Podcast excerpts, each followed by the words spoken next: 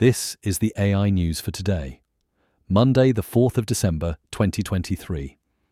On their final live performance at Madison Square Garden, rock band Kiss transitioned into digital avatars, much to the surprise of fans.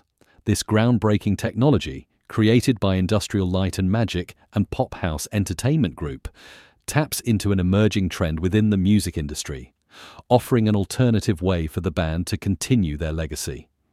Although still experimental, this digital shift suggests a new direction for the music industry. Next, AstraZeneca has entered into a $247 million partnership with US based AI biologics firm Absci Corporation to develop an innovative cancer fighting antibody.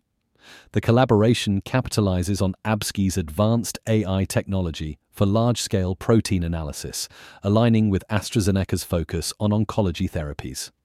This venture reflects a growing trend of major pharmaceutical companies joining forces with tech entities to revolutionize disease treatments through AI driven drug discovery.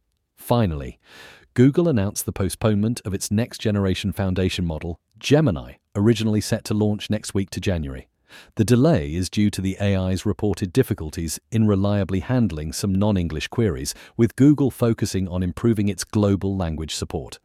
While the launch timeline has shifted, the company's goal for Gemini continues to be an efficient tool with multimodal capabilities and API integrations in addition to enabling future innovations such as memory and planning. That's all for today. Connect with us at mrc.fm/ai news. Hit subscribe and come back tomorrow for more AI news.